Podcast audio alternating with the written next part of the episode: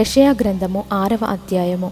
రాజైన ఉజ్జయ మృతినందిన సంవత్సరమున అత్యున్నతమైన సింహాసనమందు ప్రభువు ఆసీనుడై ఉండగా నేను చూచితిని. ఆయన చొక్కాయి అంచులు దేవాలయమును నిండుకొనెను. ఆయనకు పైగా శరాపులు నిలిచియుండిరి ఒక్కొక్కరికి ఆరేసి రెక్కలుండెను. ప్రతివాడు రెండు రెక్కలతో తన ముఖమును రెంటితో తన కాళ్ళను కప్పుకొనుచు రెంటితో ఎగురుచుండెను. వారు సైన్యములకు అధిపతియగు ఏహోవా పరిశుద్ధుడు పరిశుద్ధుడు పరిశుద్ధుడు. సర్వలోకము ఆయన మహిమతో నిండియున్నది అని గొప్ప స్వరముతో గాన ప్రతిగానములు చేయుచుండిరి. వారి కంఠస్వరము వలన గడప కమ్ముల పునాదులు కదలుచు మందిరము ధూమము చేత నిండగా నేను అయ్యో నేను అపవిత్రమైన పెదవులు గలవాడను.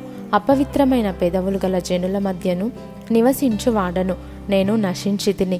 రాజును సైన్యములకు అధిపతియునగు ఎహోవాను నేను కన్నులారా చూచి తిననుకొంటిని అప్పుడు ఆ శరాపులలోనొకడు తాను బలిపీఠము మీద నుండి కారుతో తీసిన నిప్పును చేత పట్టుకొని నా యొద్దకు ఎగిరివచ్చి నా నోటికి దాన్ని తగిలించి ఇది నీ పెదవులకు తగిలెను గనుక నీ పాపమునకు ప్రాయశ్చిత్తమాయెను నీ దోషము తొలగిపోయెను అనెను.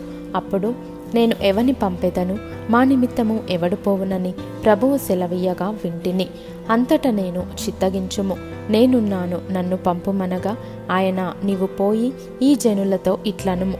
మీరు నిత్యము వినుచుందురు గాని గ్రహింపకుందురు.